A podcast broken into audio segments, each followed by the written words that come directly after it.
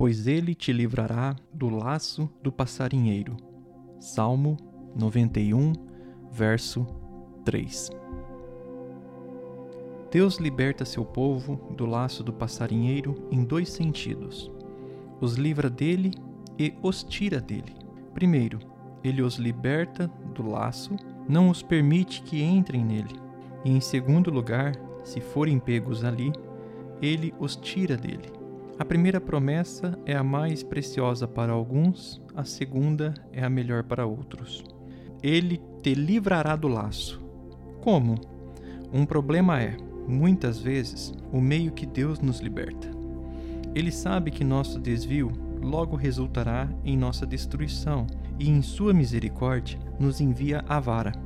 Dizemos: Senhor, por que isso? Sem saber que o problema foi o meio de nos libertar de um mal muito pior. Muitos têm sido salvos da ruína por suas tristezas e cruzes. Estes afastaram os pássaros das redes.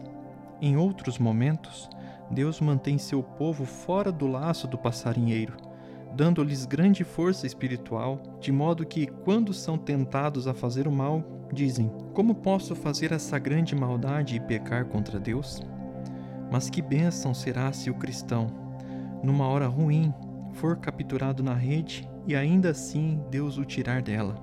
Ó desviado, você pode ser abatido, mas não se desespere. Embora você tenha andado errante, ouça seu redentor dizer: Volte, filho desviado, terei misericórdia de você. Mas você diz que não pode voltar, pois é um prisioneiro.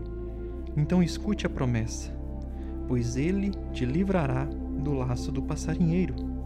Você já foi liberto de todo o mal em que caiu. E embora nunca deixe de se arrepender de seus caminhos, aquele que o amou nunca o rejeitará.